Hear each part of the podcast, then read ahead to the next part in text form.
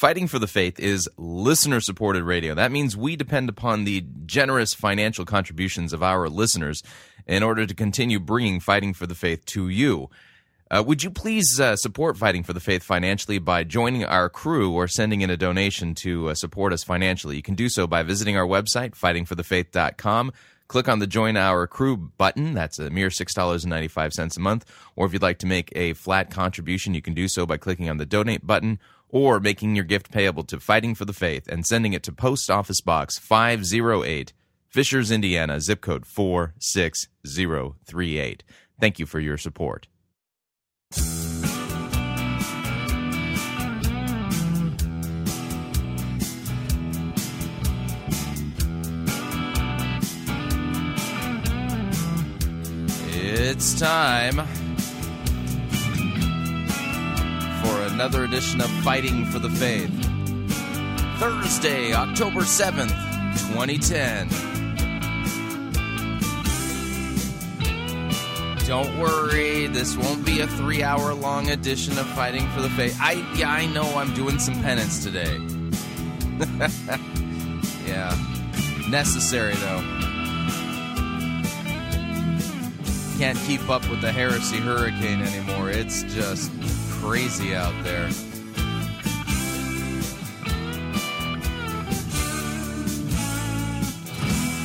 Thank you for tuning in. You're listening to Fighting for the Faith. My name is Chris Roseborough, and I am your servant in Jesus Christ, and this is the program that dishes up a daily dose of biblical discernment, the goal of which is to help you to think biblically, to help you to think critically, and to compare what people are saying in the name of God to the Word of God. No shortage of just bizarre things going on out there. And as I was uh, doing my program prep and researching uh, for this edition of Fighting for the Faith, just, you know, you, you just get to the point where you can't make stuff up anymore. In fact, if you follow me on Facebook or, or Twitter, uh, then you know I, I asked a question today and, uh, and you know, just kind of put it out there for y'all to answer the question. And the question really was... Um, Do do any of your all's churches um, sing the Miley Cyrus song "The Climb" as uh, as part of your praise and worship set? And you it, now I know some of you are hearing this question for the first time and going, "What? are, are you're not serious? Are what church would do such a thing?" Well, I well yeah, I happen to have found one, a very important one, and it kind of fits with the whole theme that we've been running this week. And so, and just kind of giving my preliminary thoughts here. So I, I got this Miley Cyrus thing that I want to play today to kind of prove my point, at least prove one of the points that uh, needs to be proven today. And that's something's way off in the church. But uh, then I was, uh, you know, w- one of the wells that I go to on a frequent basis uh, in my program prep for, for Fighting for the Faith is Extreme Prophetic. Um, it, why? Well, because some of the craziest stuff is being said there. But uh, as I was uh, preparing for the program today, I found an older Patricia King video, and um, and as I was listening to this to to Patricia King, I what I th- I was struck by the fact that uh, even though the the the thing that was promised was different by Patricia King, The the template was the same. I'm beginning to think that there's a heresy template out there, uh, you know, and the the heresy template always kind of goes along the lines of holding some kind of carrot up that isn't really taught in Scripture. You know, uh, do you do you, you know the so the carrot could be, if you think back to earlier this week when we did the um, the sermon review on uh, the Change Your Game sermon. That was the one where the uh, the man dressed up in a lobster suit Uh, recited the lyrics from the Beatles song "Come Together," um, but if you think back to the sermon review, during the sermon, the guy was saying God has a specific plan for your life, and He can't reveal it until you do X, Y, or Z. And uh, and and so it, even at the very end, there he mentioned the gospel, but the gospel was really just a means to get to the carrot. The carrot that was held up was uh, uh, this significant, uh, unrevealed uh, God plan for your life, and uh, you know, some big dream that uh, the God has. And we've been hearing this kind of talk a lot. In fact, in more in growing in proportion from a lot of the seeker-driven and purpose-driven guys. I, it's like this It, it's part of this season's her- heresy hurricane. It, it's a significant portion of it.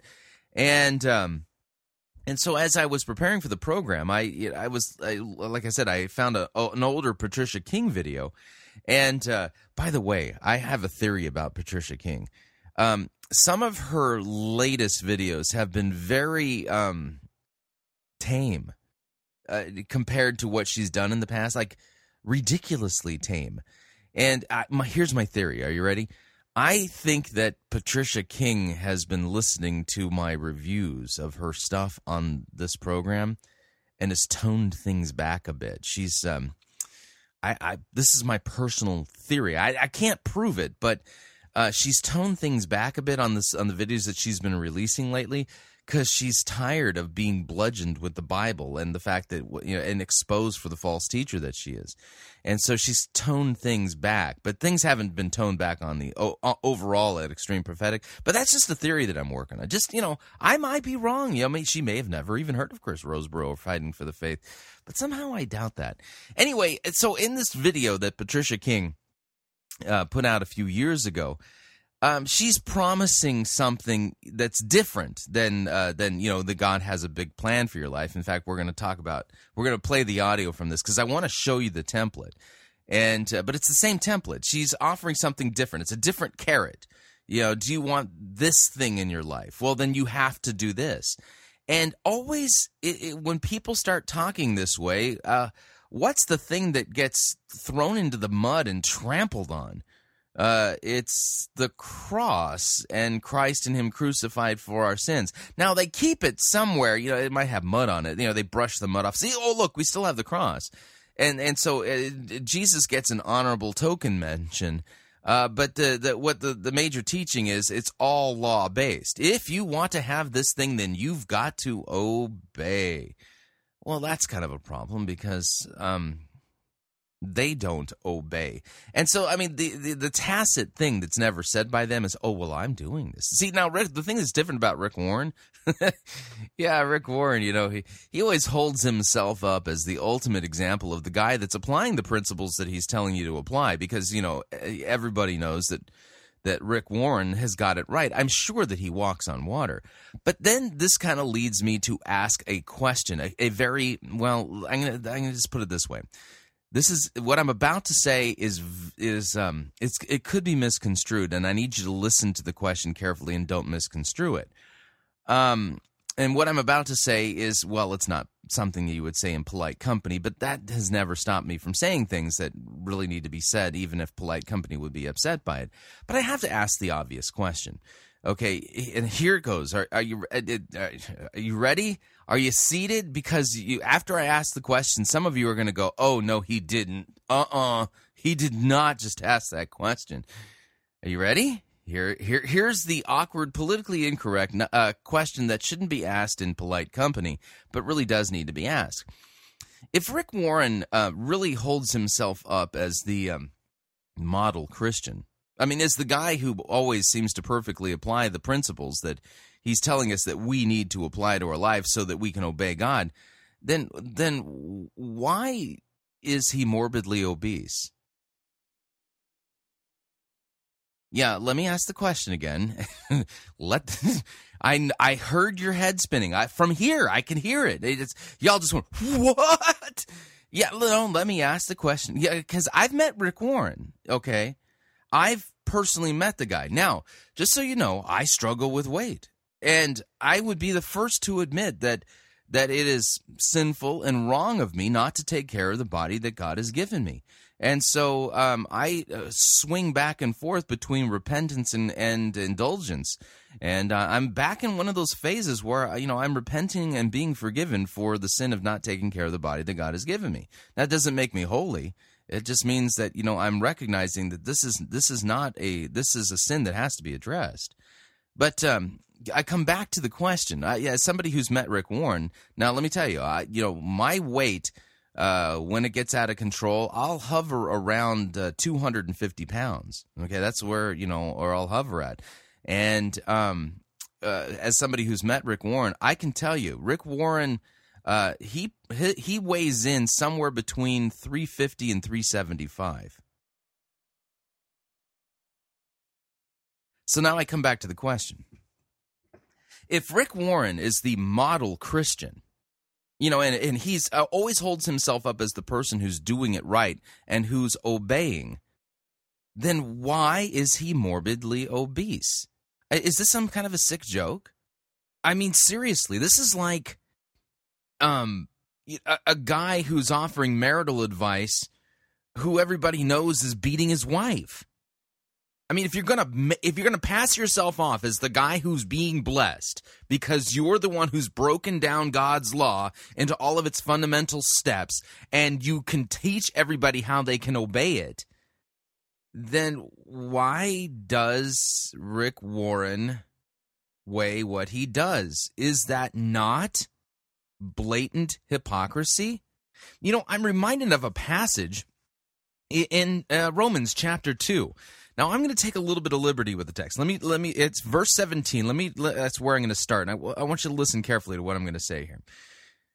Paul is rebuking the Jews here. He says, if you call yourself a Jew and rely on the law and boast in God and know his will and approve of what is excellent. Let me change this, okay? I'm going to change one word, Jew. I'm going to, I'm going to change that to purpose-driven pastor.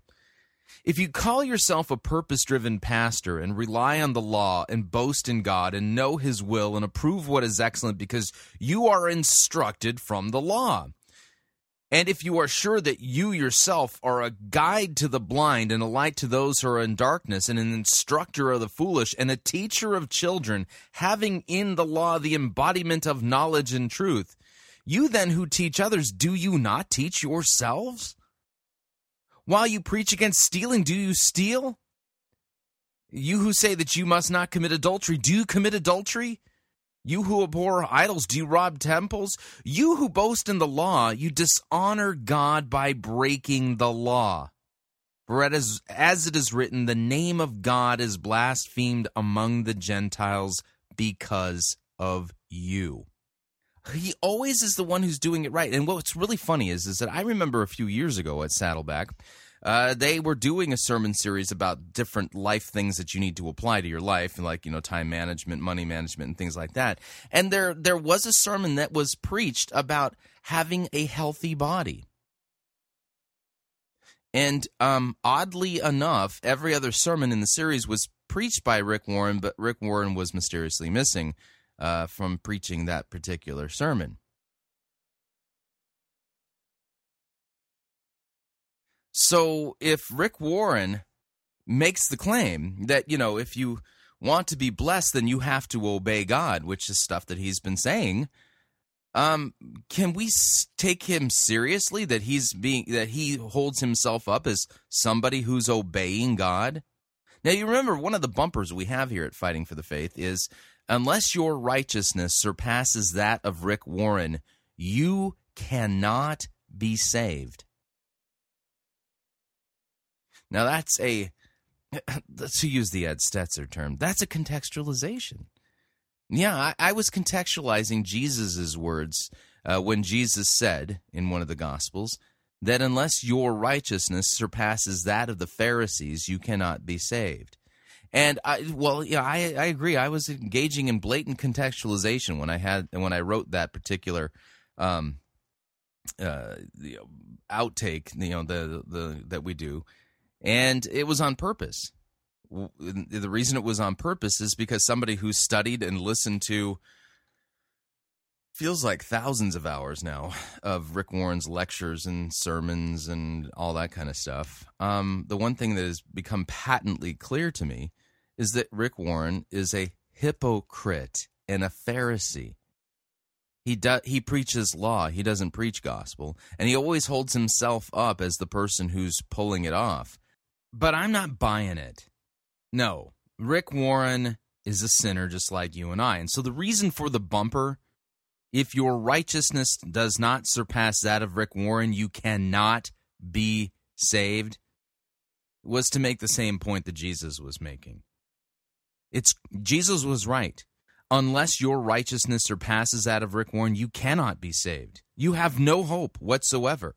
Does that mean that I think that you should, well, you know, try harder to be more obedient than Rick Warren? No. Instead, it's the same thing that the Apostle Paul writes about in Philippians chapter three. Okay? I'll do some contextualization here. Philippians chapter three, verse two.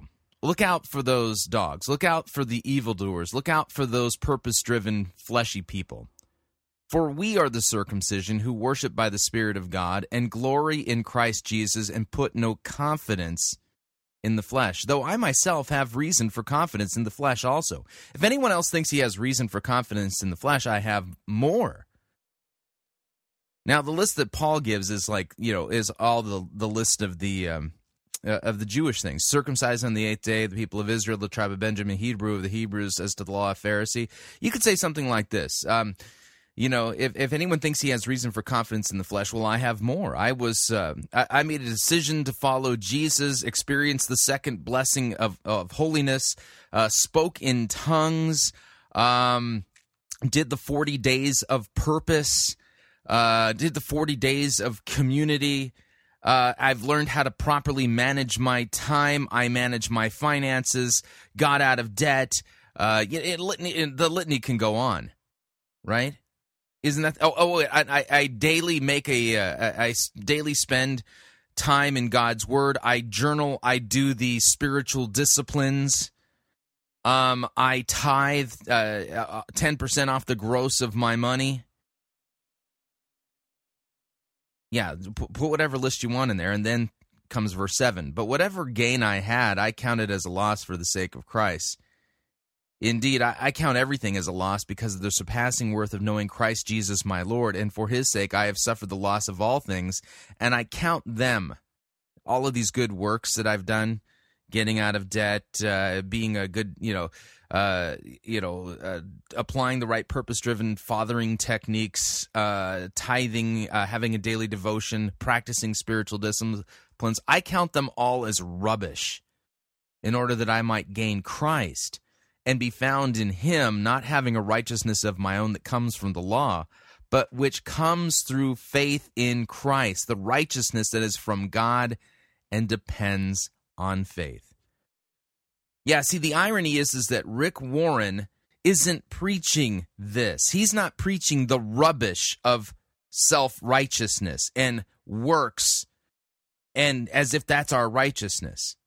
Counting all of our good deeds as rubbish so that we can be found in Christ, not having a righteousness of our own, but having the righteousness of Christ imputed to us by faith. No, Rick Warren...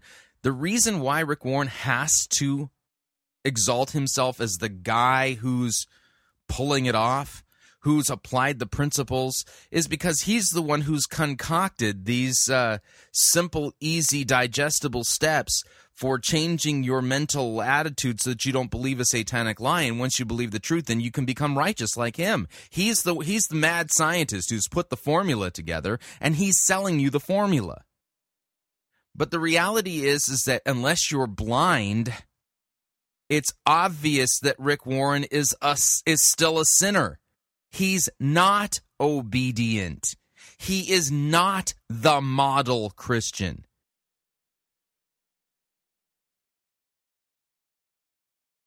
Yeah, it's this is just, I mean, I think there's something seriously, seriously wrong with the church here. What we need are not men who get up in front of their congregations every Sunday and say, I've figured out the three easy steps that you can apply to your life right now. I mean, if you believe this truth and re- and remove this lie, then you'll be obedient to God. I mean, th- seriously, obedience is in thought, word, and deed. And Rick Warren, he's got a deficient, seriously spiritually deficient view of obedience. And the thing is, is our obedience as Christians is a fruit of faith and the gospel. Not what he's preaching is self-righteousness, not the righteousness of Christ. He's preaching self-righteousness, not the obedience that comes through faith. If he were preaching the obedience that comes through faith, then he would never hold himself up as the example. You follow me, just do these things because, you know, I... Uh, You know, I've, I've got twenty thousand books in my library. That's how you pass on a godly legacy, da-da-da-da-da-da-da, and all the things that he just talks about. Yeah, I'm not buying it. Oh, and I tithe ninety-one percent of my gross income. And I just parrot the words of Christ. You, you tell everybody what you're doing, you've already received your reward. Read the Sermon on the Mount. Jesus talks about the Pharisees who love to be seen in the marketplace, who love to have the greatest seats in the, uh, you know, at the uh, at at the feasts, and and who make long prayers and all this stuff, and you know, and they they make a show of it when they're giving their tithe. And you know, so that everybody can see what they're doing. And what does Jesus say? I tell you, you've received your reward in full. So here's the deal. I'm not buying it. Rick Warren is not the model of Christian obedience. Not even close. And anybody who says that they are is selling you something. And isn't that what Rick Warren's doing? He's selling you something. Got to keep them. Got to keep the people coming in. Got to keep attendance up at Saddleback. And so what we're going to do is promise people if they that you know if they just apply the steps that Rick Warren has put together in his mad scientist uh, you know laboratory, that they can be obedient like him too, and they'll be pleasing to God, and then they'll earn his blessings. Yet every time he preaches, it's patently obvious that if he was truly as obedient as he claimed in his sermons, then wouldn't he have like a chiseled physique? Wouldn't he have six-pack abs? Think about it, folks. I know you're thinking, man, this is kind of brutal, Chris. Yeah, it's brutal. And this is coming from somebody who understands this particular sin. How do I understand it? Well, because I be committing it. So is the solution obedience, or is the solution repentance and the forgiveness of sins, and then bearing fruit in keeping with that repentance? Yeah, because the one thing that sure does seem to be missing a lot from Rick Warren's preaching and teaching is the cross. And always and again, we get sermons from him about pulling ourselves up by our bootstraps and being obedient so that we can be blessed. And he's got it, you know, and so it, what was, what, remember what he said? He said, well, I was growing up, you know, and my, my father would preach this or that or the other thing, and I would always put notes in the margin that would, uh, yeah, but how? Yeah, but how? Y B H, yeah, but how? You see, the law never gives you the how. It always demands from you, but doesn't tell you how. And Jesus was not a how-to preacher. The answer to the question, that, by the way, about how is repentance and the forgiveness of sins. Despairing of your own righteousness, repenting. You're not good. Stop saying that you are. You're not obedient. Stop saying that you are. Confess that you are a sinner and be forgiven and declared righteous by the shed blood of Christ. It's the cross. It's the cross. It's the gospel that really ultimately sanctifies us, not the law. The law condemns us. And so when you are constantly confronted as one who is a sinner, that your righteousness is as filthy rags and your good works are nothing, and that it's all about what Jesus has done for you, and you're constantly hearing and seeing and having Christ and him crucified for your sins placarded, and you're hearing about the love and the mercy and the forgiveness of sins and the unmerited favor that God gives you through Jesus Christ, that Jesus Christ has done it for you all. When you are constantly confronted with the gospel, God produces those good fruits in your life. And in reality, when you are doing good works, not because you're trying to earn brownie points or rewards or making sure that your mansion's bigger in heaven, or you see, here, here's the deal. Whenever you're doing a good work so that you can get a reward from God, you're that's not a good work. That is a completely selfish act on your part. Oh, here, let me help you. Yeah, I, I'm trying to make sure that the um, that the, the furniture in my mansion in heaven, you know, is up to my, you know, up to my posh standards. Here, here's a sandwich. Oh, you uh, you poor homeless person. Did you see that, God? Uh, you you saw that, right? Yeah, yeah. And uh, I would like an Olympic-sized swimming pool. Yeah, because I gave that guy a sandwich. Yeah, when you do a good work as that is your motivation to earn brownie points from God, that is not a good work. That is absolutely selfish wickedness.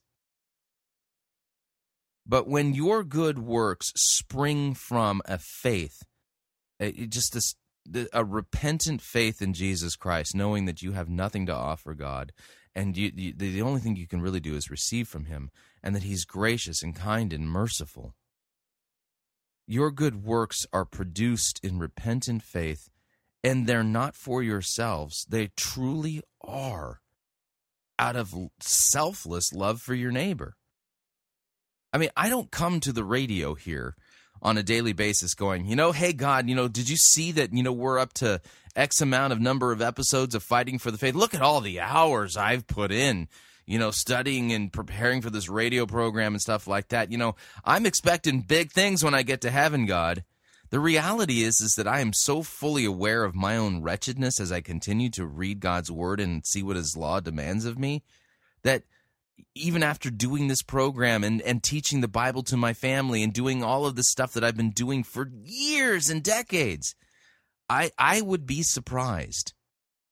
I would be shocked if Christ gave me more than a park bench in the ghettos of heaven. But I know that God, who is rich in mercy and forgiveness, isn't going to give me what I deserve. Because if he were to give me what I deserve, then I deserve hell.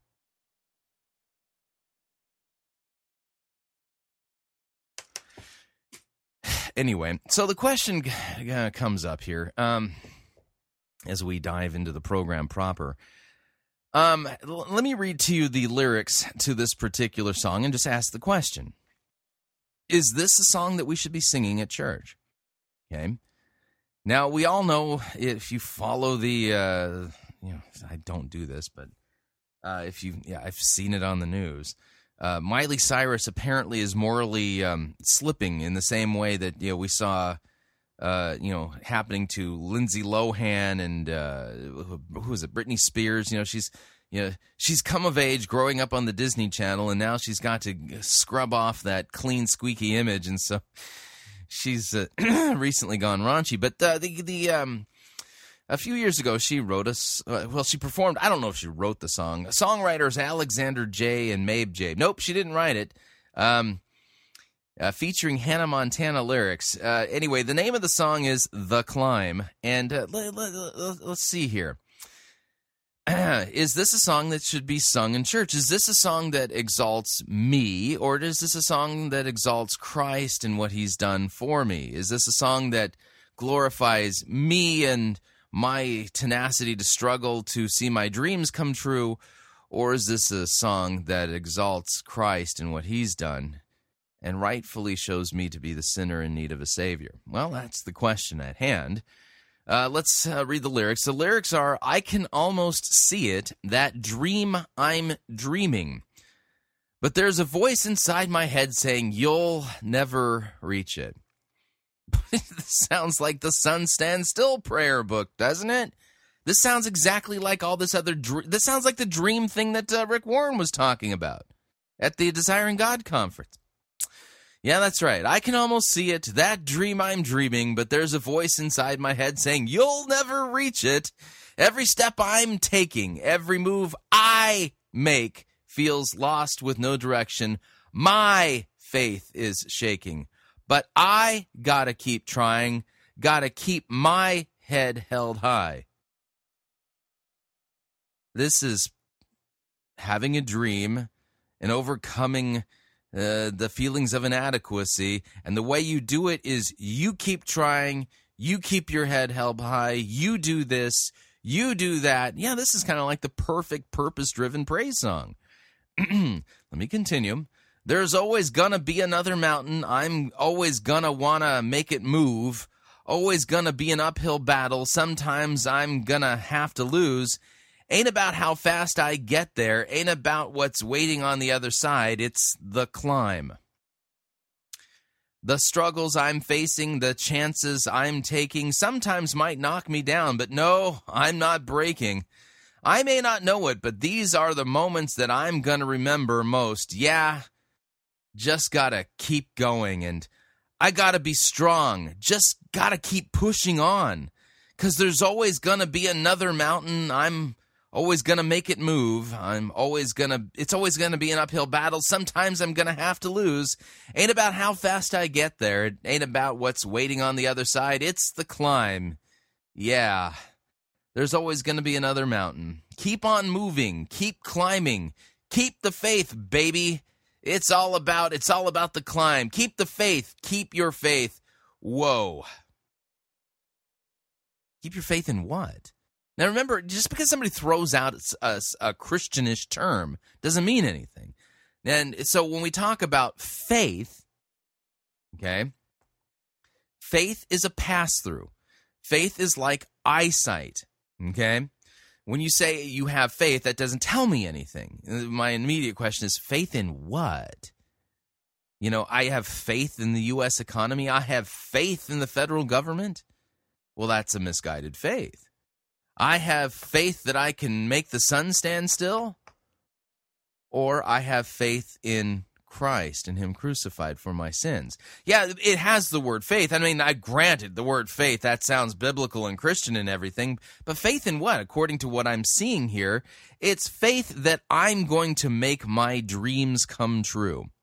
So then the question is, is this really an appropriate song for praise and worship time at church?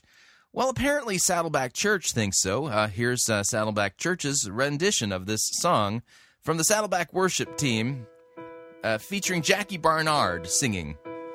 I can almost see it, that dream I'm dreaming, but there's a voice inside my head saying, you'll never reach it.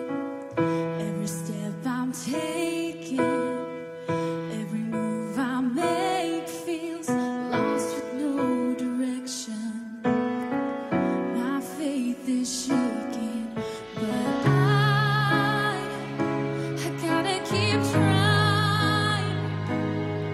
Gotta keep my head held high. There's always gonna be another mountain.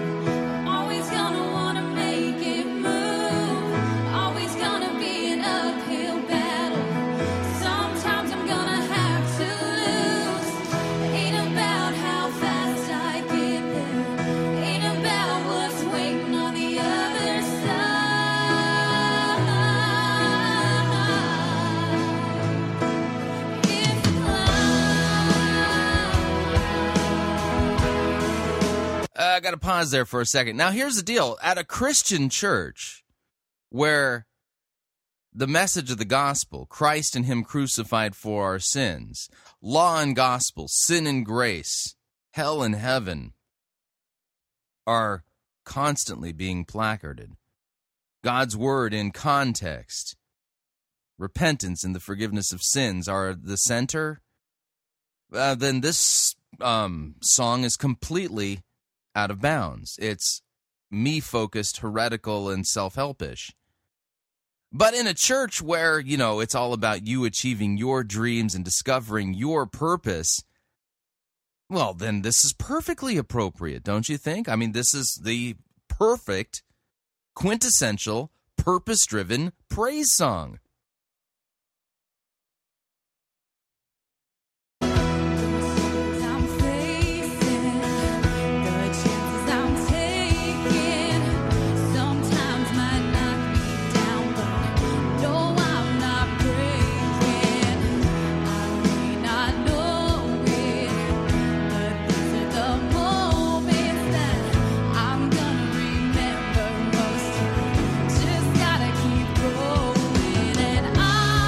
See, you don't need a Jesus for the purpose-driven gospel. I, I gotta be strong. You just got to be strong. That's all you need. You got to struggle through it. You know, it's the climb.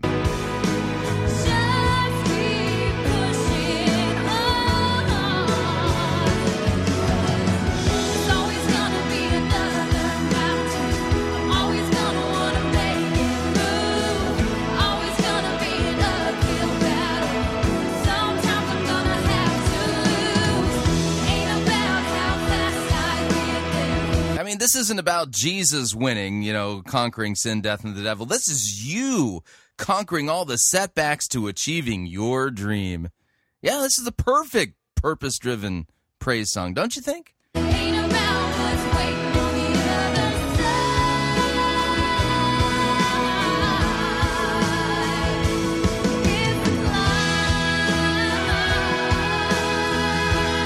Hands are raised, guys have their eyes closed, swaying back and forth. Oh yes, there's nothing like worshiping me in my dream.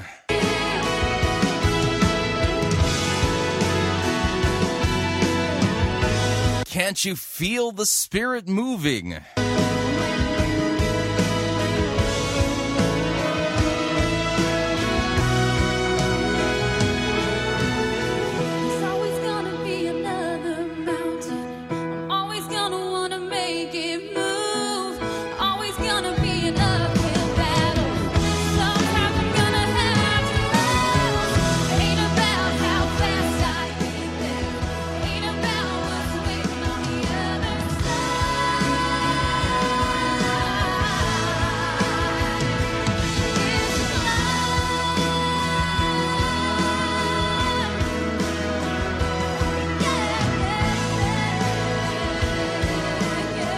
That's right, it's the climb. You gotta achieve your purpose.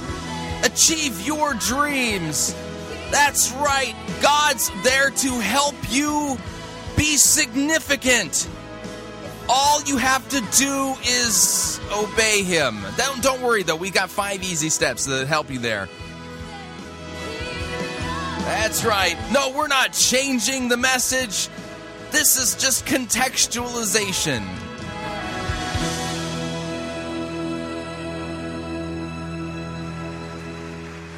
Lord, we just want to thank you for giving me a dream, Lord, and, and giving me the tenacity and the strength so that me can can accomplish the that dream that I have, you know, to make the sun stand still and achieve my purpose and and be glorif- and and Lord, may you glorify me in all that I do. I ask this in the name of my life coach and uh, helper along the way, an ultimate example of achieving dreams, Jesus, uh, the, um, uh, I don't know any theological ideas regarding this Jesus, but the Jesus, the ultimate example and life coach and helper.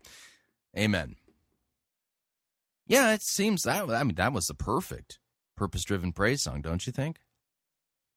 We're up on our first break. If you would uh, like to email me regarding anything you've heard on this edition or any previous editions of Fighting for the Faith, you can do so.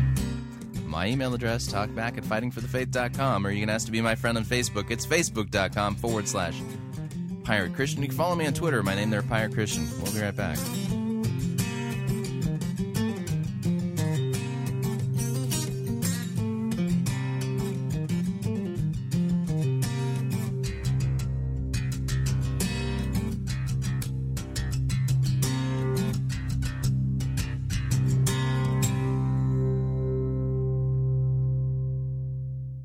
Unless your righteousness surpasses that of Rick Warren, you cannot be saved. You're listening to Fighting for the Faith.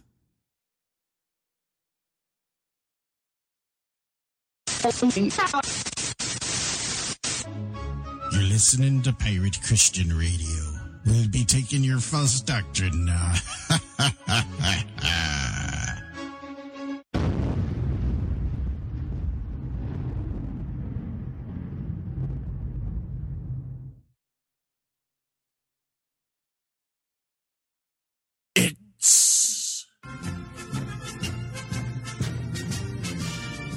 Python's Flying Circus Church.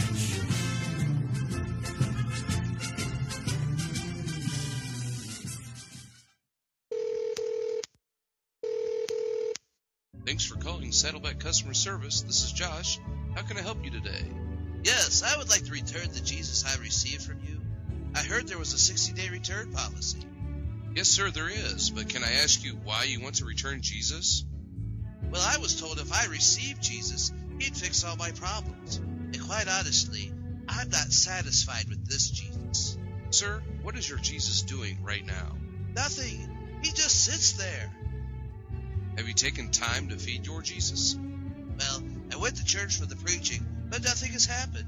Sir, if you read the fine print on the warranty, you'll see that you are responsible for feeding, not the church or the pastor. Oh, well, can I exchange this Jesus for another? Sir, what kind of Jesus are you looking for? I need the Jesus that forgives sins.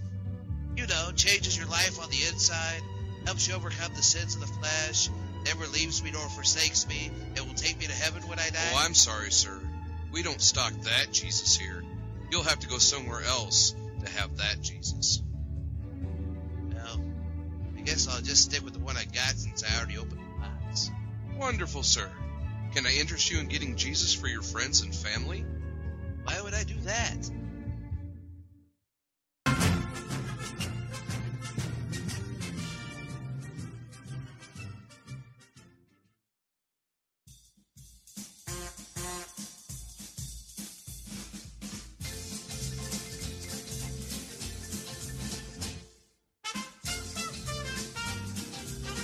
Keep more of your money in your pocket. Hi, Chris Roseborough here. If you're planning to travel anytime in the near future, then don't pay more for airfare, hotel rooms, or rental cars than you need to. Longtime Pirate Christian Radio featured advertiser Cheapo Air can save you a Tijuana taxi load of money on all of your travel needs. Plus, Cheapo Air has a seasonal promotional code for all of our listeners that will save you an additional ten dollars off of Cheapo Air's already low prices. Visit piratechristianradio.com forward slash cheap, write down the promo code, and then click on the banner, and then book your travel today. Again, that's piratechristianradio.com forward slash cheap.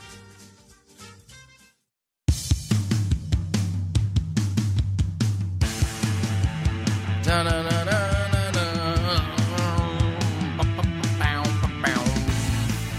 I need a wah-wah pedal on that when I'm coming in, you know, wah-wah-wah-wah. Warning, if you, if Miley Cyrus's The Climb is a praise song at your church, you're probably not hearing the biblical gospel, like at all. It'll make you feel good and then send you to hell. Need to remind you all, Fighting for the Faith is listener-supported radio. That means we depend upon your generous gifts and financial contributions in order to continue to bring Fighting for the Faith to you as well as to the world. That's right. We're in a partnership. And it's real simple. I continue to serve you, and that's what I'm doing. I'm serving you through biblical study, research, and uh, and then producing this radio program and putting it out and giving you a daily dose of biblical discernment. Your uh, what you get to do from this is you get to grow. And listen, I may not be right on everything I say, so you need to compare even what I'm saying in the name of God to the Word of God. But as you grow, as you're challenged, as you're challenged to search deeper in the Scriptures and to see Christ and Him crucified for you, and to learn sound biblical doctrine and learn how to distinguish truth from error, light from darkness, lies from the truth, uh, as, as a result of the service that I bring to you every day, then what you do is you partner with us and make it possible not only for me to continue doing this and bringing this program to you, but also to help bring this message to the world. And that's the nice thing about the day we live in, is that uh, we truly live in a day where it's possible to deliver a, you know, a radio program not to a region but to the entire world. And the footprint of Fighting for the Faith and Pirate Christian Radio really is global. In fact, uh, we are one of the premier uh, fi- uh, Pirate Christian Radio is one of the premier Uh, talk radio stations on the Live three sixty-five radio network, which is the premier radio network on the internet. And in fact, I can say definitively, we are the number one Christian talk radio station on the Live three sixty-five uh, uh, radio network, and we're the number three talk station on uh, on the uh, Live three sixty-five network uh, as it is. I mean, there's only two other pro, uh, stations that are above us as far as listenership is concerned in the talk category. So, uh, it, it, so that means that your your contributions really go a long way to help underwrite our our expenses, uh, our production expenses, uh, our computer costs. We've uh, we've had to acquire some new technology in order to handle the load of uh, downloads that we've been getting. We've had a huge surge in uh, in new listeners, and uh, and so as a result of it, you know, you, really your financial partnership is that. It's a partnership, and it makes it possible for us to continue doing what we're doing and to grow. So if you would like to partner with us, the way you do it is by visiting our website, fighting for the faith dot com. When you get there, you'll see two friendly yellow buttons. One says donate, and now the other one says join our crew. You're thinking, okay, we got two choices here. Now, the Join Our Crew button, what you're doing is you're signing up to automatically contribute a small amount of money every month. That small amount is six dollars and ninety-five cents. You're thinking, that's not a lot of money. Well, actually, it is, and I'll tell you why. Is because um, it, it makes it possible for a large base of people to carry the load of uh, uh, the, the the major load of of underwriting this program. And uh, the idea there is is that uh, it, by having a consistent amount of money coming in monthly, then what it does is it allows us to better budget and to anticipate, you know, pay pay our expenses as they're coming in. So uh, that's a great way to support us, and it doesn't cost a lot of money. Of course, if you would like to you know, to contribute the amount of your uh, choosing, whether that be below six dollars and ninety-five cents or above it, you can do so by clicking on the donate button, or you can uh, write a check and make it payable to Fighting for the Faith and send it to Post Office Box five oh eight, Fishers, Indiana, zip code four six zero three eight. If you haven't started supporting us, then this is a good time to do so. All right, uh, switching gears here, let's talk about what we're going to talk about for the rest of the program. I'm going to uh, play some Patricia King audio and comment here. And uh, this the, the the reason I'm playing this segment, uh, this is an older video of Patricia King, is um, is because I want you to see the template. I want you to see the template. The idea here is, is that is that Satan is going to offer you something that's not really offered in the Bible. Uh, and you're sitting here, are you calling Patricia King Satan? Well, unfortunately, that's who she's working for. She doesn't really realize it, but that's the case. Uh, so what happens is, is the Bible doesn't promise you the thing, this, things that she says it's promising you. And we, we've seen lots of different carrots, haven't we? God's going to give you a big dream. He's going to reveal to you uh, your your your unique and individual life purpose. He's going to, and all you have to do is obey him. So the way the template works is offer a carrot that's not offered in the Bible to meet somebody's felt needs or aspirations or ambitions, and then tell them the, the way they have to get that is that they have to then do something. This is not the gospel, okay? And the things that are being promised, I, I don't see them in Scripture. But uh, I want you to pay close attention to the template. If you've listened to uh, the, the sermon review I did earlier this week on uh, uh, Change Your Game, the... Uh, The you know the one that opens with the bizarre lobster man uh, rec- reciting the uh, the Beatles, you'll see you'll you should immediately notice that this template is the same, except for Patricia King has to compress it into a shorter video, and that guy took a long time to develop in, in a sermon length uh, exposition. So with uh, with uh, before we do that though, I have to do this because we can't talk about Patricia King without well you know. introing her with my favorite intro music for her and her friends.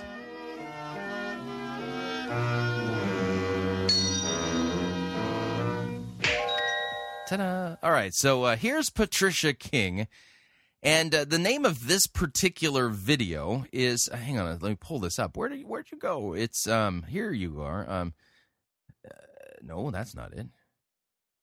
Uh, no, it's not supernatural teeth whitening. Sorry, sorry, sorry, sorry, sorry.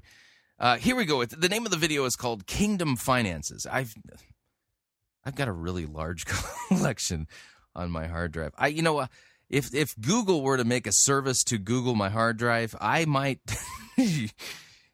yeah, it's. Uh, whew. Anyway, here is uh, Patricia King. The name of the video is Kingdom Finances. Kingdom Finances, and I want you to pay attention to the template. Well, I'll point out the carrot. And uh, and then the, all you've got to do to experience it. And there's some pretty strange things she says in here. So anyway, here's Patricia King. Hi there. One of my mandates this year is to help people live according to the righteous plumb line of the Lord. Law. And one of my kingdom mandates is to help people live according to the righteous plumb line. Now, listen, I, I am not an antinomian, okay? The thing is, is that uh, we always have to hear both law and gospel. And understand that sanctification also is through the working of the Holy Spirit in our life. Now, we we have a part in that, but really, when you look, if you were to put it on a pie chart, the Holy Spirit's work uh, ninety per ninety-nine percent. We get the you know we got the tiny sl- small sliver. Yes, So the Holy Spirit does produce r- fruits of repentance in our life, and uh, we are not, as Christians, to use the grace of Christ to wantonly go out and turn it into a, a license to sin. No, that's not it at all. But what, watch the template here. The template is always holding up a carrot, and the, and then the thing you've got to do to get it is you have to obey. Here we go. We must align with the Lord. He's shaking everything that can be shaken, and he's separating um, away from him whatever can be separated. You know, in the Bible, right in Genesis, we see that he separated the light from the darkness. We see in the book of Matthew how he separates wheat from tares and sheep from goats. And we see in Malachi where he separates good from evil. So if you don't, you know, hey, if you don't start living according to the righteous plumb line, God's shaking things out, and he's going to shake you out of the kingdom. Yeah, you're gone. Toast. And um, it's a time when we need to be separated unto the Lord, because he's going to shake everything that can be shaken, and he's going to set fire to everything that can burn. And so um, we don't want to be wood, hay, and stubble. We want to be aligned with him. And you're right. So, so did, did you get what's going on here? I mean, right off the bat, I mean, yikes! God's shaking things up, and he's shaking out the things that can be shaken out. And you don't want to be wood, hay, and stubble now, do you? Because you know what happens to that? It burns. Yeah, you, you know, boy, yeah. Okay, I don't want to burn. What do I got to do? What do I got to do? We'll talk more about that whole subject in another time. But right now, I want to share about the area of kingdom finance. In the world right now, we're seeing economic shake, shakings to global proportion. We know through the Bible that in the end times, there's going to be a complete shaking of the Babylonian or the world system. In fact, all the buying and selling and trading that's done in the world is going to be taken out in one hour. And all those that traded under the spirit of Babylon are going to be uh, remorseful. There's going to be wailing. There's, you know, uh, going to be people taking their lives and everything as a result of that system failing. But we're of a kingdom that cannot be shaken. And so I want to help believers walk in the plumb line of the Lord's righteousness, because he is separating a people unto himself. And there's going to be a people that live not according to the world's way, not according to its lusts, not according to the drawings of the world or the flesh, the lust of the flesh, but according to the kingdom of God, even in the area of kingdom economy. And so he wants us to have faith, to live in a realm that cannot be shaken. And I was um, reading out of Haggai this morning, out of Haggai two, and it says of the Lord, this is the Lord speaking in Haggai two, verse seven, it says, I will shake all the nations, and they will come with the wealth of all the nations, and I will fill this house with glory, says the Lord of hosts. Now, in Hebrews, we see about a shaking too, Hebrews twelve. The Lord says he'll shake everything that can be shaken, not only in the earth, but... Okay, now notice what she's doing here. I got to do a little biblical work here. If you have your Bible, open up to Haggai. Um, she was reading from chapter two. Well, let's let's put this back in context, okay? Was what was revealed to the prophet Haggai that she's talking about, was this about the shaking that apparently is going on right now? I mean, I had no idea. I mean, I... God failed to eat. I, you know what? How do I get on God's email list? Anyone know? I mean, is there some kind of a listserv that I can sign up for? Yeah, because, you know, I didn't get the email uh, that um, that God was going to be shaking everything out and that can be shaken. I just, I didn't know that that was what he was doing right now. I mean, you know, if he would just, you know, C C me on his emails, then, you know, then I could be up to date and see exactly what's going on. You know what I mean? Anyway, uh, so uh, the prophet Haggai, she said she was reading from chapter two. Well, let's read this. Uh, in the seventh month of the twenty-first day of the month, the word of the Lord came by the hand of Haggai the prophet. Speak now to Zerubbabel, Zerubbabel, yeah, the uh, son of Shealtiel, the governor of Judah, and to Joshua the son of Jehozadak, the high priest, and to all the remnant of the people, and say, Who is left among you who saw this house in its former glory? How do you see it now? Is it not as nothing in your eyes? Yet now be strong, O Zerubbabel, declares the Lord. Be strong, O Joshua the son of Jehozadak, the high priest. Be strong, all you people of the land, declares the Lord. Uh, work, for I am with you, declares the Lord of hosts, according to the covenant that I made with you, when you came out of Egypt. My spirit remains in your midst. Fear not, for thus says the Lord of hosts, yet once more in a little while I will shake the heavens and the earth and the sea and the dry land, and I will shake all the nations, so that the treasures of all the nations shall come in, and I will fill this house with glory, says the Lord of hosts. The silver is mine, the gold is mine, declares the Lord of hosts. Uh, the latter glory of this house shall be greater than the former, says the Lord of hosts, and in this place I will give peace, declares the Lord of hosts. Now, now, without really going in depth theologically here, immediately my uh, Messiah meter's going off. Ding, ding, ding, ding. Ah, I think that this is a prophecy that ultimately finds its fulfillment in Christ. And without really studying this and, and you know going in depth, I, I would need to you know spend a little bit of time trying to figure a few things out and kind of see where where the theme is going here.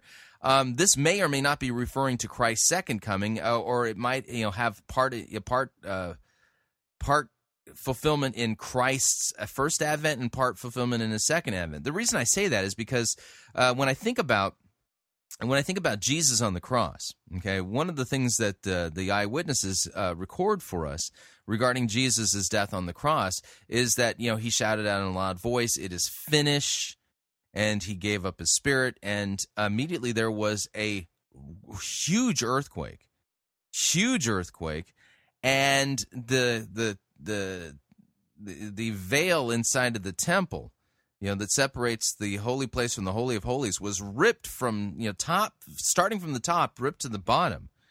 And so I, you know, this this whole shaking idea, I'm wondering, I don't know for sure, I'm wondering if maybe there's not some fulfillment of that in in, in this, because he he says the latter glory of this house shall be greater than the former, says the Lord, and in this place I will give peace, declares the Lord of hosts. Well, where's the place where Jesus gives, where God gives peace to the world? It's the cross.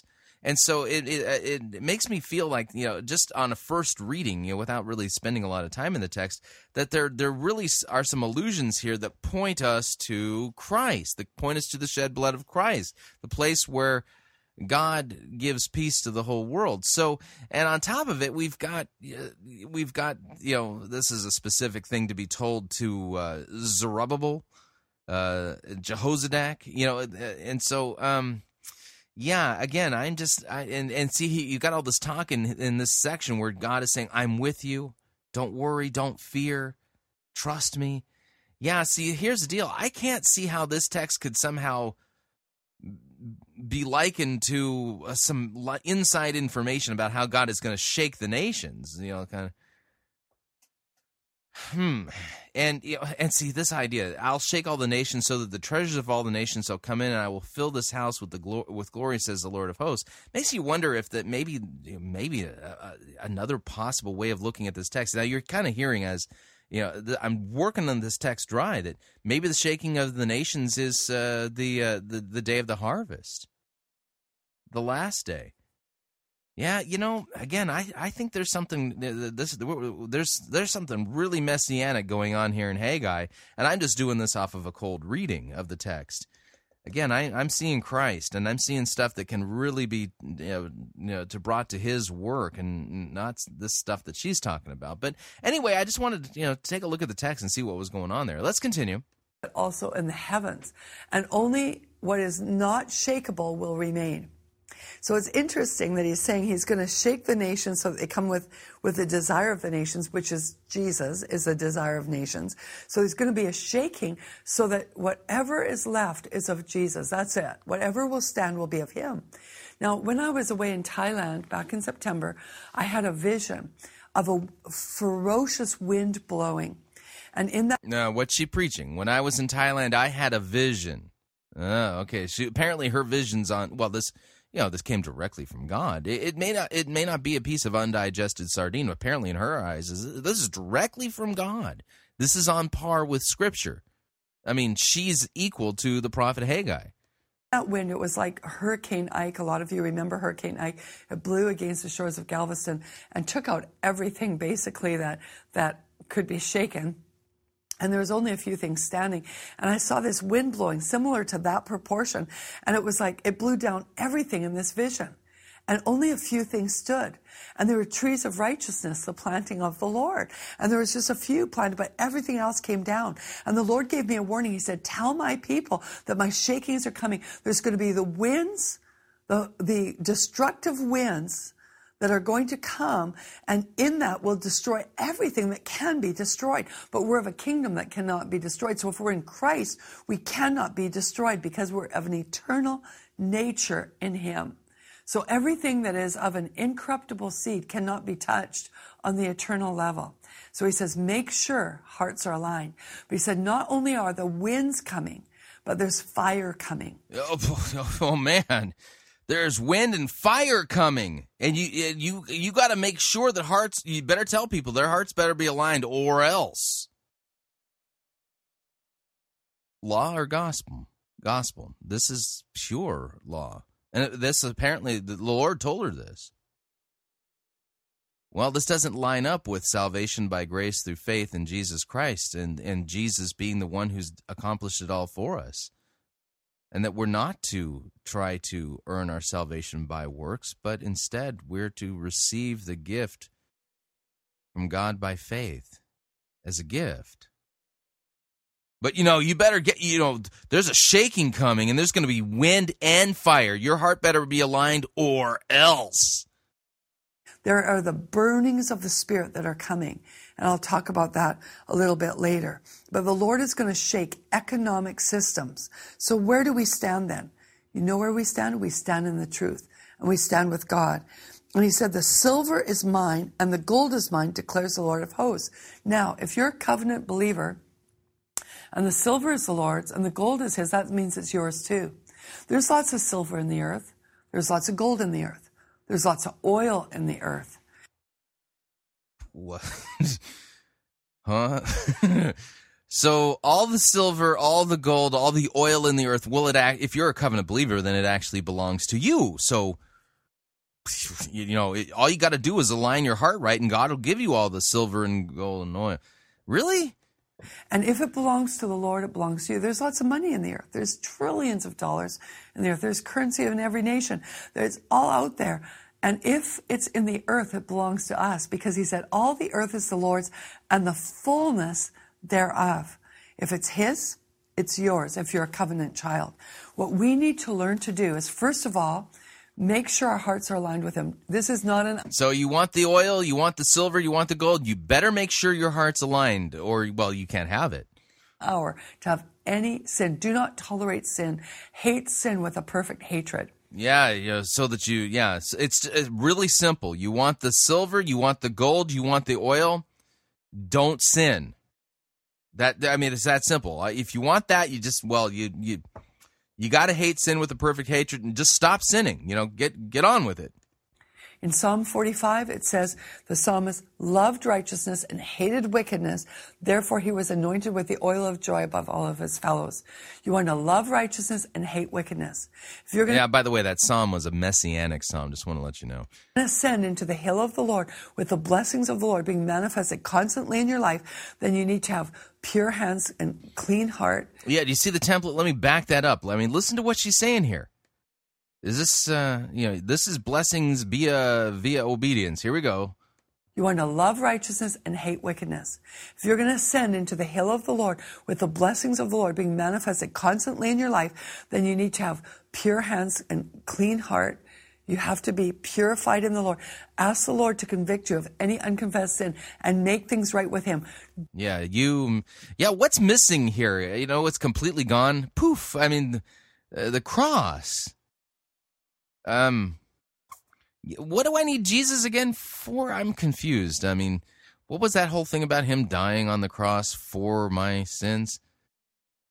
Yeah. It, oh, I, I'm sorry. I, I shouldn't focus on Jesus. Oh, I need to focus on me making things right with God. Didn't Jesus make things right between me and God? You know, uh, what does the text say? That God made him who knew no sin to be sin for us so that we can be the righteousness of God? Ah, oh, yeah, yeah, yes. This is stop talking about that. Yeah, you, no, no, no. We're talking about if you if you want to experience the the the blessings of the latter rain of heaven, you know, you so that you can claim the earth's silver and gold and oil for yourself. then you need to make things, yeah, you, God, you, God, you got to convict me of all of the, the uh, my unconfessed sins so that I won't do it, because I, I want I want silver, gold, and oil. Do not take sin lightly in this hour, because the wrath of God is going to be revealed against all unrighteousness and ungodliness of men. Therefore, if you're in unrighteousness or you're in ungodliness, the wrath of God will come against what you are in. Yeah, but what about the imputed righteousness of Christ? I mean, hello, I'm a Christian.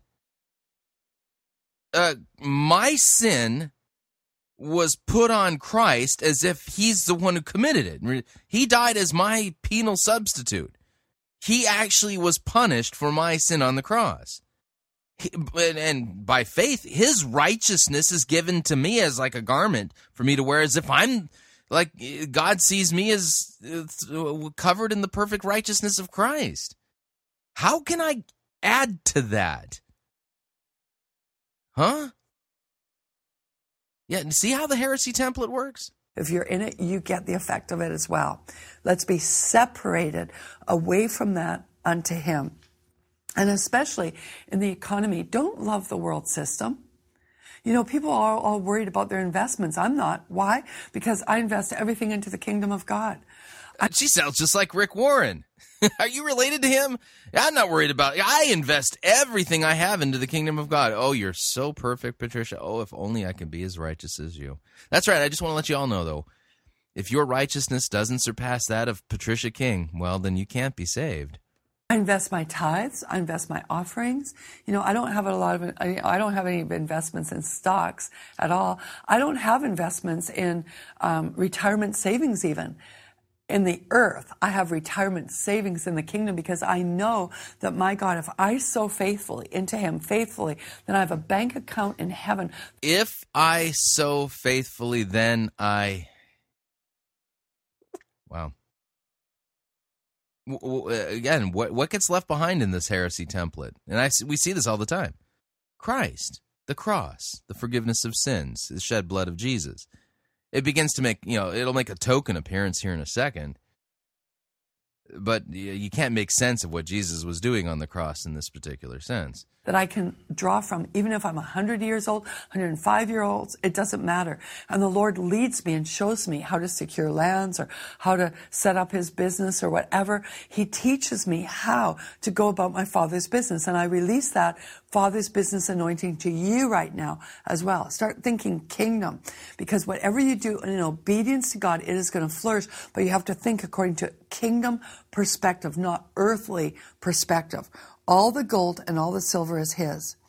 And he says this, the latter glory of this house, and the glory talks, when you look up that word glory in the Old Testament, part of the definition is about all that belongs to him, the splendor of his house. It's the riches, the copiousness that he has. He says the riches of the latter glory of his house. That's, that's us. We're the latter glory of his house. We're his house will be greater than the former, says the Lord of hosts, and in this place I will give peace. And that word peace there speaks of salvation and deliverance and prosperity, peace of mind, peace of heart. And prosperity, okay.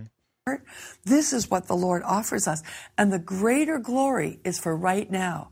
Now, that greater glory is available, but it's only ours if we receive it. What? The greater glories? It says that, oh man, talk about a twist.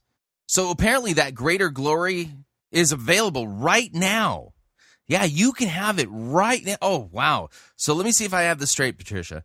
I mean, so uh, God told you there's wind and fire coming and you don't want to be chaffed. So I've got to, I, all I got to do is stop sinning. And if I can do that, then not only will I be avert the shaking and the wind and the fire, but I can experience the latter glory right now, the greater glory right now.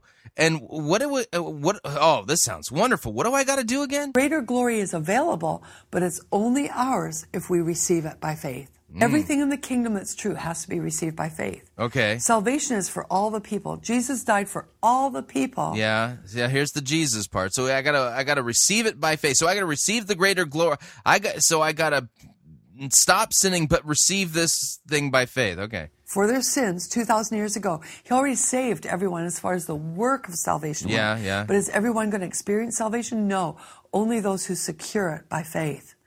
You have to secure the promises by faith. You have to. Boy, this is turning faith into a work. You notice that? They're all real for everyone.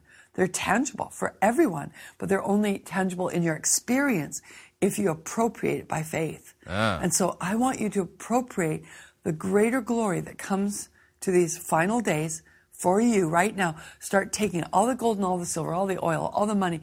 It's the Father's. If it's His, all everything in the earth is yours. So I need to take all the gold, all the silver, and all the oil by faith. So if I just appropriate this by faith, you know, it's uh, okay. Uh, so as I'm driving by the, you know, the B P station or Exxon, or just say, I, I, I appropriate that to me by faith. And so, boom, I've now, so barrels of oil should start showing up at my door. And, and then when I see those commercials on television for, you know, gold, you know, uh, that, you know, I, I should just point to the television and say, I appropriate that gold to me by faith. And it'll just start showing up. Because, you know, I, I've just stopped sinning, you know, so, you know. Because you're in the Father. Because you're a joint heir with Jesus Christ. Now start receiving it by faith. How do you posture yourself? By believing in those promises and by being a doer of the word. So if you believe that in the measure you sow, you'll reap, then you'll sow. Sow into good ground. Sow into kingdom ground. Yeah, this is all works. Don't have a lust for your own flesh. To I mean, even the idea of salvation by grace through faith, I mean, they've turned faith into a work that I have to do, and then I have to be a doer of the word. And does um, does the Bible anywhere clearly say that I can appropriate to myself silver, gold, and oil? Yeah, she twisted Haggai too there, didn't she? Hmm. Spend it on your own pleasures, but think kingdom advancement. Think the eternal realm. We're all going to leave this world someday. Yeah, but but the good news is is that I can leave all my oil and silver and gold to, you know, my kids. Can't take your your natural riches with you. Invest into the kingdom of God and leave an inheritance for the ages to come. Yeah, you see, uh, right. Oh, uh, wow. Um, so, I mean, did you know that, you know, that you can appropriate to yourself by faith oil, silver, and gold? Yeah, all you got to do is um, stop sinning. And then you can appropriate by faith, you know, because, you know, it's, it's all a gift, you know, but you, know, but you got to appropriate it by doing, you got to do, you got to stop sinning, though, first, because God's going to shake everything down. Yeah. All right, we're at the end of hour number one of Fighting for the Faith. When we come back, we have a good sermon review for you, and it's a short one. Uh, the sermon is by uh, Pastor Ernie Lassman of uh, Messiah Lutheran Church in Seattle, Washington. And it's a um, it's a sermon about uh, the prophet Habakkuk's complaints and God's answer to the prophet Habakkuk. And you know what? Uh, considering all the crazy things that are going on right now, I thought this would be a very timely and good sermon for you all to hear, because the question is, where is God with all of these things, these crazy things going on inside of his church? It seems like evil is abounding. Heresy has the upper hand. Uh, more and more people are being uh, deceived and deceiving, and it's, where, where is God right now? Where is he? Yeah, well, we're going to answer that question uh, in uh, Pastor Lassman's sermon, so you don't want to miss that. Now, if you'd like to email me regarding anything you've heard on this edition or any previous editions of Fighting for the Faith, you can do so. My email address, talkback at fighting for the faith dot com, or you can ask to be my friend on Facebook. It's facebook.com forward slash Pirate Christian, or you can follow me on Twitter, my name there, Pirate Christian. We'll be right back.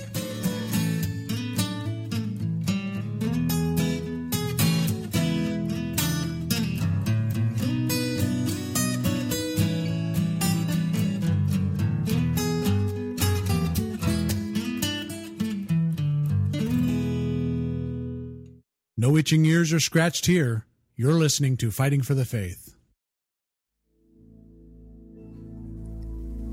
This is the air I breathe. This is the air.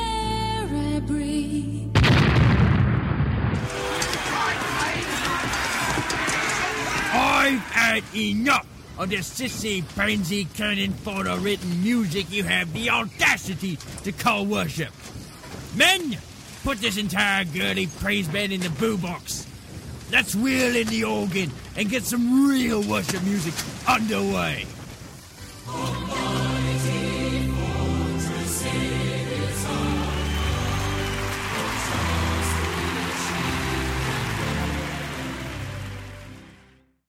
Ye be listening to Pirate Christian Radio.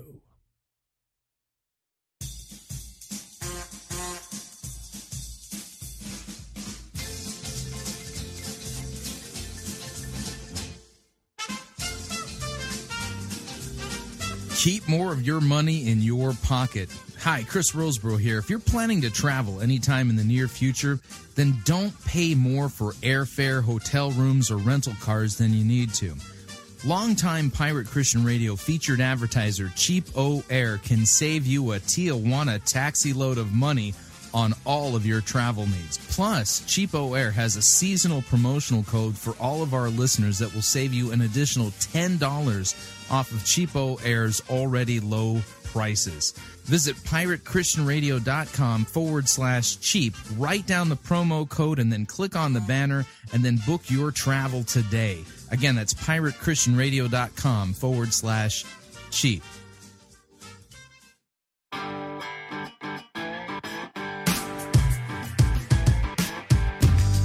All right, we're back. Hour number two of Fighting for the Faith. It's not even a full hour. It's going to be a short one. We're, I'm doing penance. I think I mentioned that. Yeah, I've been doing it again. I've been having some really long editions of Fighting for the Faith, so we'll do some penance this week and... like last week, and I'll play for you a short sermon.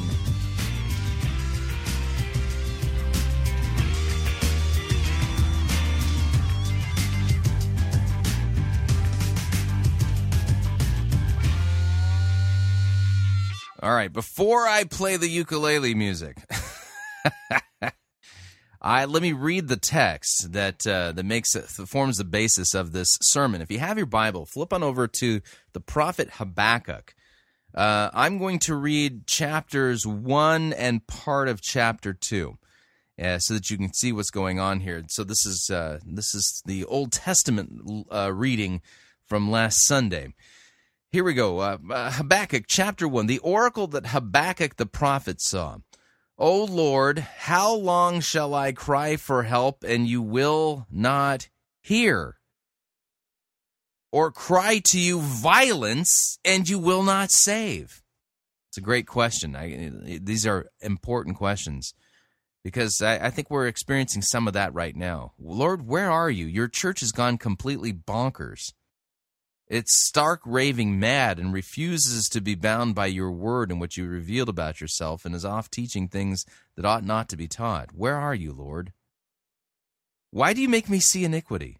Why do you idly look at wrong? Destruction and violence are before me. Strife and contention arise. So the law is paralyzed and justice never goes forth. The wicked surround the righteous, so justice goes forth perverted. Look among the nations and see and wonder and be astounded, for I am doing a work in your days that you would not believe if I told you, says the Lord.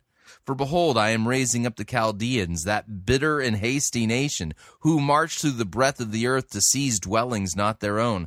They are dreaded and fearsome, and their justice and dignity go forth from themselves. Their horses are swifter than leopards, more fierce than evening wolves, and the horse, their horsemen press proudly on. Their horsemen come from afar, and they fly like an eagle, swift to devour. This is God's answer. And they all come for violence, all their faces forward, and they gather captives like sand. At kings they scoff, and at rulers they laugh.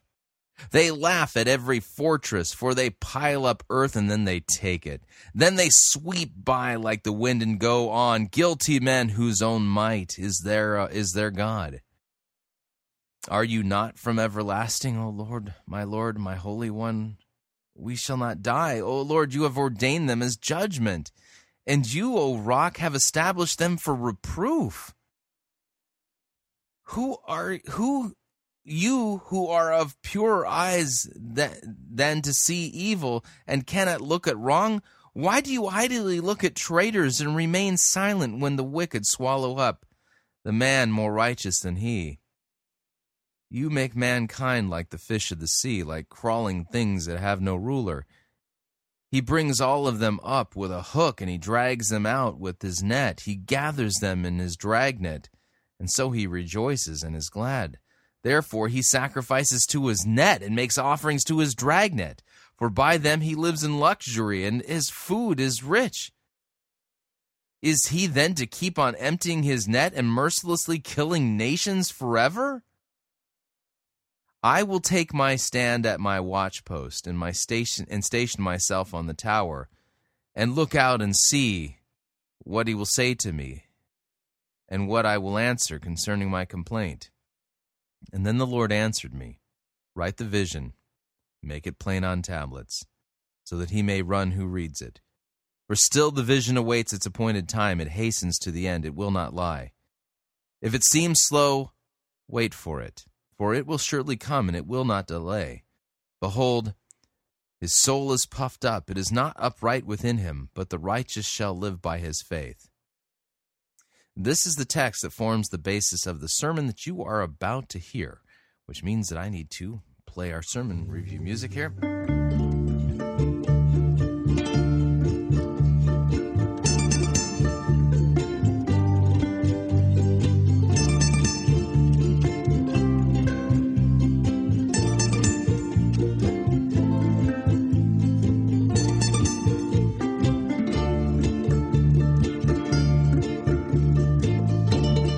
Good, the bad, the ugly. We review it all here at Fighting for the Faith. We are an equal opportunity sermon reviewing service.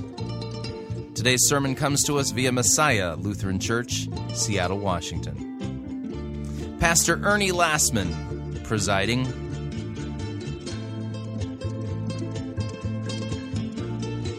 The name of the sermon is Habakkuk's Complaint and God's Answer. You just heard the text that forms the basis of this sermon. This is a timely sermon that we all need to hear right now. Why? Because it doesn't make any sense what's going on. Evil surrounds us. The world's getting worse. The, and in the church we have false teachers who are teaching things that they are not, they have not been commissioned by God to teach, things that ought not to be taught. Men are being taught to rely upon themselves, to dream dreams that God has not dreamt for them. And the gospel of Jesus Christ and the proclamation of repentance and the forgiveness of sins has gone by the wayside. And yet we cry out to the Lord, Lord, how long are you going to allow this to go on? Evil surrounds us. Don't you see it? This sermon will tackle that issue.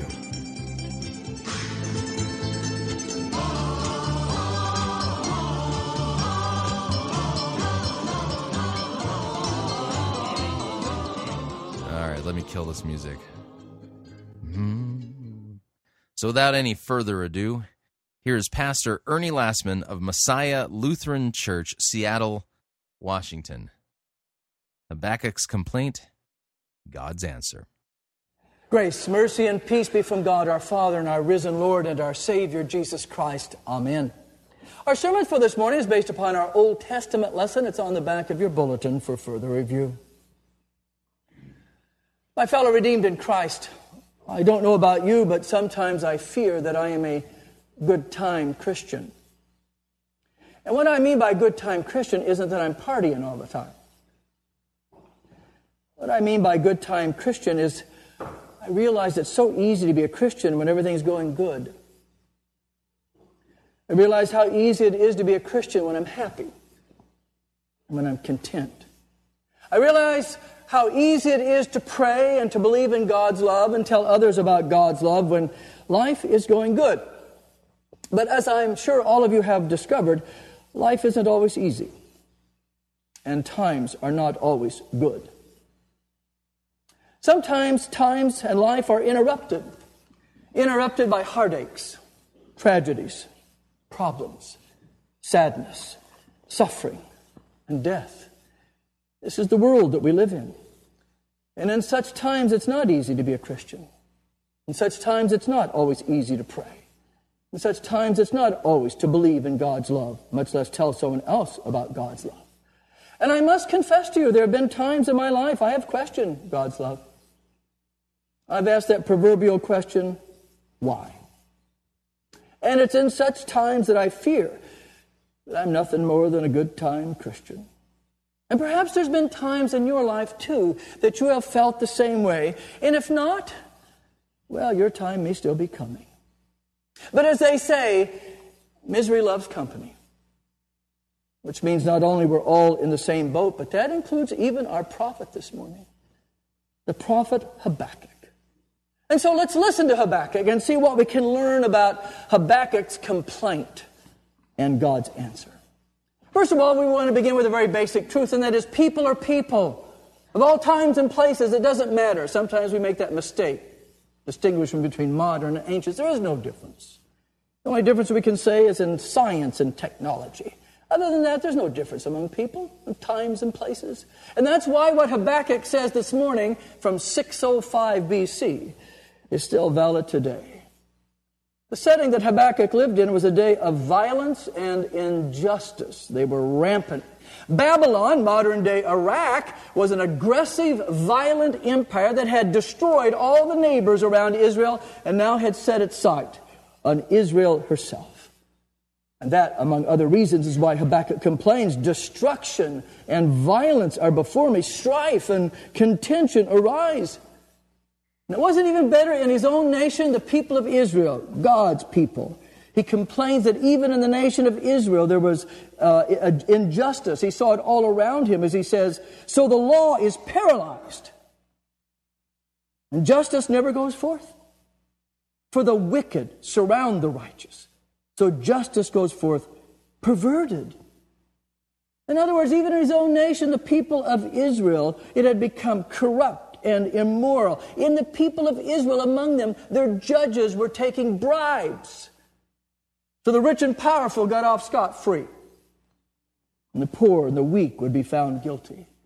And even the church itself in Israel had been corrupted. There are false teachers everywhere, even leading and encouraging the people of Israel to worship false gods. And to make matters even the worse, in the midst of all these things, God himself to be un- seemed to be unfair, not only because he wasn't addressing all these things, but also because God had told Habakkuk he was going to use the pagan, ungodly Babylonian Empire to punish Israel for all of her sins. What? How could God do that? Yes, Israel had sinned. Yes, Israel had become corrupt and immoral and worshiped false gods. Yes, God's people deserved some kind of punishment. But by the Babylonians? Why? They were worse than the people of Israel. Far more violent and cruel, worshiping false gods that wanted human sacrifice. How could God use such an ungodly, cruel people to punish his own people? And so Habakkuk had many things to complain away. Why are you silent? While the wicked swallow up those more righteous than themselves. And so Habakkuk asks that proverbial question, why? He didn't understand all the things that were happening all around him. Nothing made sense. And he asked God over and over again, why? And he had prayed. Oh, yes, he had prayed and prayed and prayed and heard nothing but silence. Oh, Lord, how long shall I cry for help and you will not hear? And so in our lesson, Habakkuk is crying out, God, can you hear what you have to say about all these things? Sound familiar? Certainly does to me. Our day really is no different from the days of Habakkuk. Violence is all around us. Radical Muslims want to destroy us with every opportunity they can, not to mention Iran and North Korea, and who knows what the intentions of China and Russia are. And what will happen on our southern border with the growing problem of the gangs down there and the violence already coming into our own country. Then we have such senseless deaths caused by drunken drivers. How does a family deal with that? What, what about justice? Do you think the average person will get the same kind of treatment for drugs as Paris Hilton and Lindsay Lohan have received? Only God knows how many bribes are taken around the world and in our own country. Bribes by politicians and judges and others. I did this, and I suggest that you just put in the computer bribe, and you'll have plenty of pages and stories to read all about, page after page. And just like in the days of Habakkuk, it was no better with the church.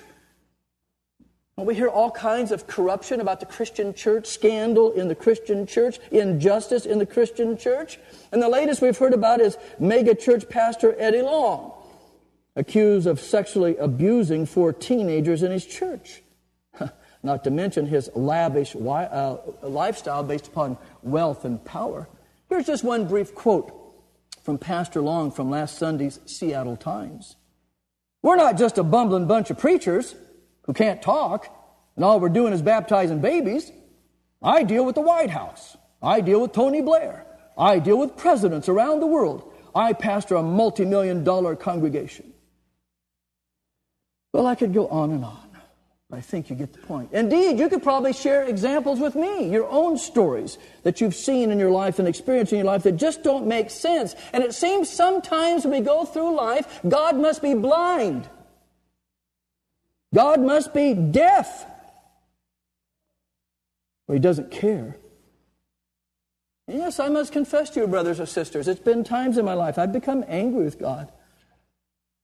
So you can see why sometimes I feel like a good time Christian. So what does God say to us when we get so frustrated and angry, confused and complaining? Well, because people don't change, and certainly God doesn't change. He says the same thing to us as He did to Habakkuk long ago. And what's that? Be patient. Trust in my promises. That's it? That's it. There are many things that Habakkuk didn't understand, but all revolved around the Messiah. How could the Messiah come when God's people were so corrupt and immoral and chasing after false gods? How could the Messiah come when the people were going to be exiled from the promised land and didn't even live there anymore? And the Lord answered me, "Write the vision, make it plain on tablets, for the vision awaits its appointed time. If it seems slow, wait for it. It will surely come." In other words, God was telling Habakkuk, Habakkuk, you don't have to understand. I don't ask you to understand.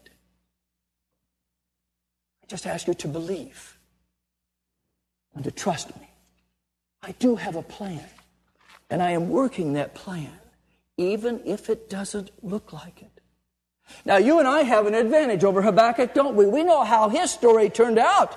We know certainly the Babylonians came, and they did indeed destroy the people of Israel and took them off into captivity to Babylon. Ah, but just like God said, at the appointed time, seventy years later, God used the Persians to destroy the Babylonians and sent His people back home to the land of Israel, and then at another appointed time, just as He promised, God sent His Son, the Messiah, into the world.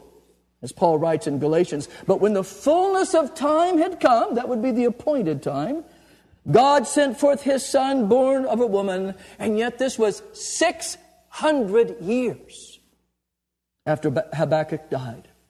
Yes, indeed, if it seems slow, wait for it. It will surely come. There's an old saying, slow but sure. That means, well, something may be slow in coming, but it is unstoppable. It will come. And so it is with God's plan. He will carry out His plan, but in His own time and in His own way. And so God was telling Habakkuk, Habakkuk, trust me.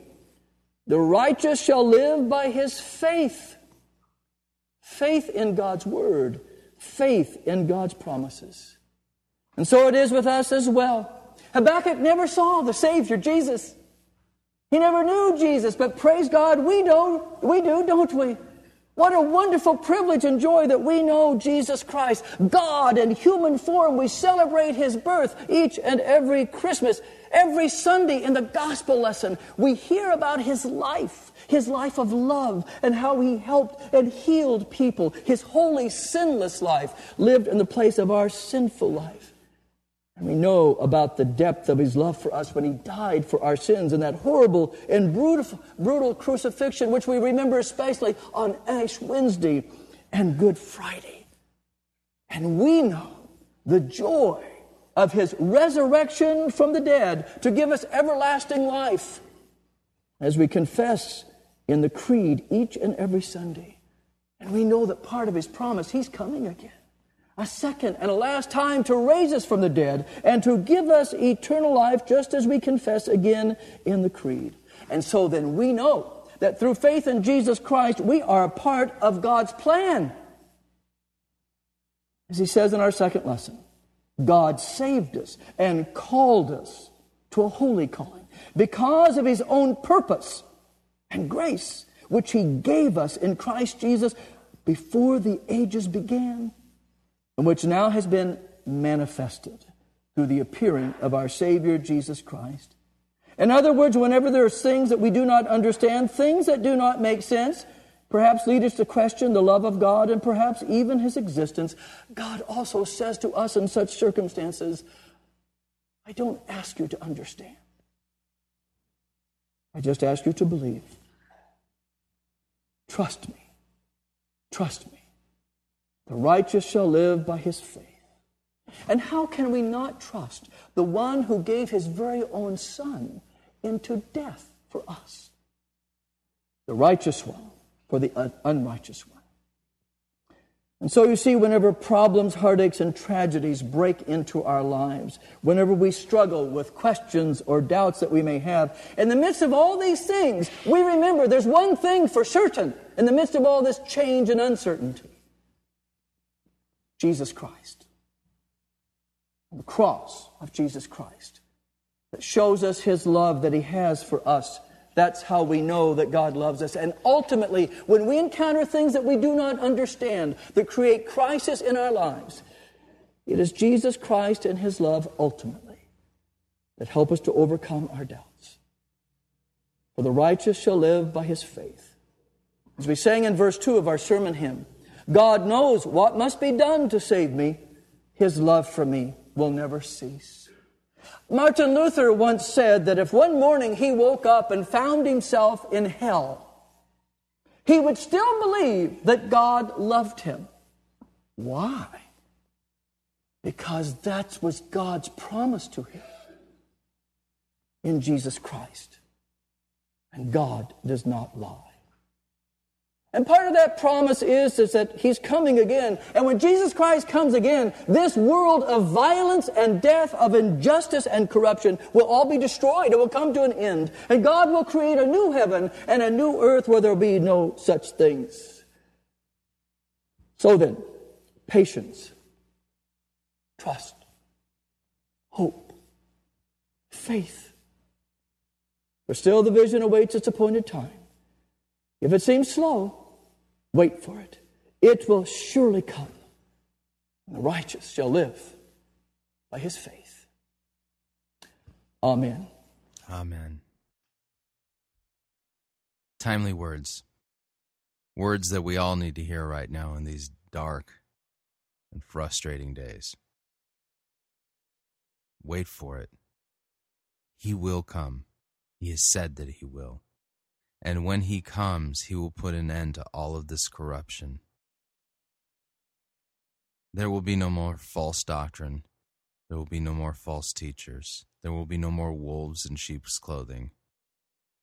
There will be no more sin, no more death, no more destruction, no more eleven o'clock news chronicling all the things that went wrong that day. There will be Christ.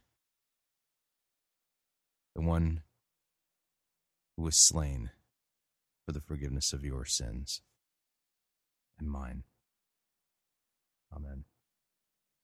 Need to remind you, Fighting for the Faith is listener-supported radio, and that means we depend upon you and your generous gifts and partnering with us in order to continue to bring this important radio outreach to you as well as to the world. You can partner with us by visiting our website, fighting for the faith dot com. When you get there, you'll see two friendly yellow buttons. You know the drill. Pick one. Fill it out. And I thank you in advance for doing so. So what'd you think? I'd love to get your feedback. My email address, talkback at fighting for the faith dot com. Or you can ask to be my friend on Facebook. It's facebook.com forward slash Pirate Christian. Or you can follow me on Twitter. My name there, Pirate Christian. Until tomorrow, Friday night, by the way. Until tomorrow, may God richly bless you in the grace and mercy won by Jesus Christ and his vicarious death on the cross for all of your sins. Amen.